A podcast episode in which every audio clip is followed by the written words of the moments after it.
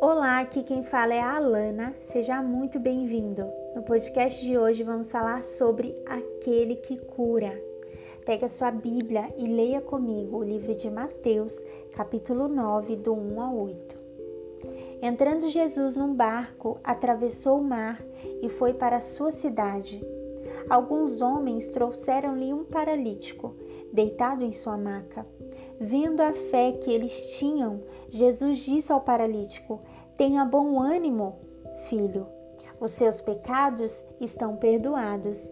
Diante disso, alguns mestres da lei disseram a si mesmos: Este homem está blasfemando. Conhecendo Jesus seus pensamentos, disse-lhes: Por que vocês pensam maldosamente em seu coração? Que é mais fácil dizer: os seus pecados estão perdoados? Ou levante-se e ande.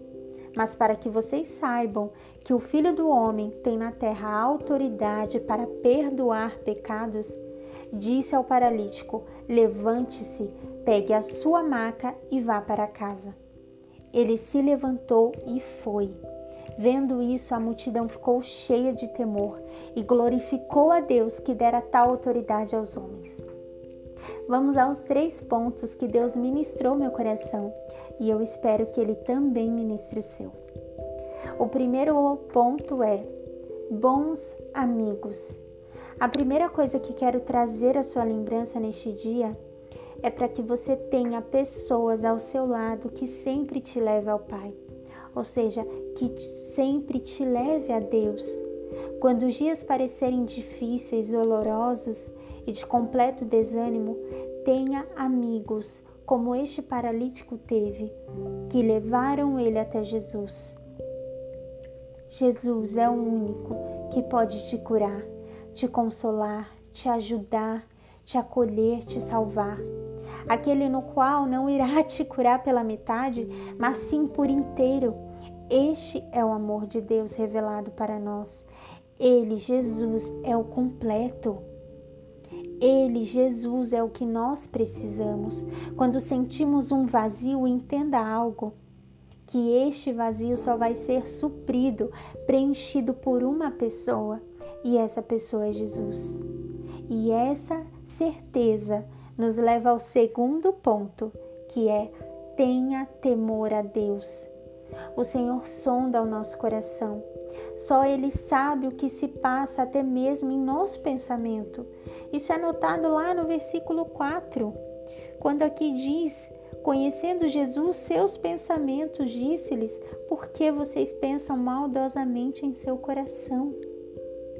Nada passa despercebido do nosso Senhor, nem mesmo os mestres da lei. A todos o Senhor olha sem imparcialidade, que venhamos discernir o que se passa dentro de nós, para que não venhamos pecar contra Deus. Não duvide do poder de Deus, não duvide do que o Senhor pode fazer em sua vida e na vida do seu próximo. Que haja temor em nosso coração, não temor no sentido de medo, mas um temor santo, um temor reverencial de saber acerca de quem é Deus. Talvez você sinta em seu coração que haverá julgamentos a teu respeito, mas eu quero te dizer: não pense no que vão pensar a respeito de você, mas sim no que Deus pode pensar a respeito das suas ações, das suas atitudes nós nos esquecemos da soberania de quem é Deus e do que Ele pode fazer. Agimos como se estivéssemos sozinhos, agimos muitas vezes com completa indiferença e em nosso coração achamos que já sabemos de tudo. Mas saiba, Ele está conosco em todo o tempo. Lembre-se disso. As batalhas que muitas vezes travamos são permitidas para nos ensinar algo que foge do nosso entendimento, mas que de alguma forma nos traz clareza das questões que vivemos. Isto me fez lembrar que os povos antigos viveram no sobrenatural quando nós nos acostumamos a viver no natural. Deus quer mover o sobrenatural na sua vida e na minha vida também. Mas é necessário que deixemos as velhas atitudes para tomar novas atitudes, para tomar novas decisões. Lembre-se que Deus é poderoso. Lembre-se sempre do poder do Senhor. E para concluir, eu quero quero trazer aqui para você o que mais me impactou nesta palavra, com o terceiro e último ponto, que é: o Senhor foi até você. Esta palavra nos fala que estes homens levaram o paralítico até Jesus. Mas veja bem, você não precisou ir até Jesus.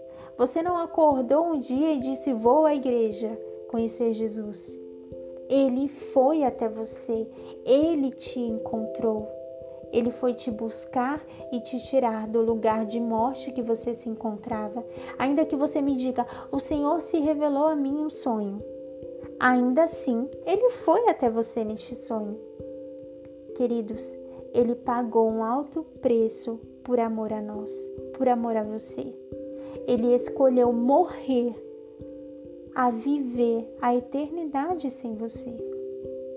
E eu quero aqui deixar uma palavra de bênção para o seu coração, que o Senhor possa te ministrar no dia de hoje de forma poderosa, que a graça dele encha a sua vida, que você possa sentir a presença dele aí onde você está. Eu não sei onde você estará no momento em que estiver ouvindo esse podcast, mas que a glória do Senhor seja manifestada.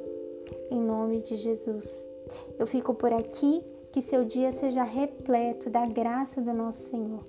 Até o próximo podcast falando sobre.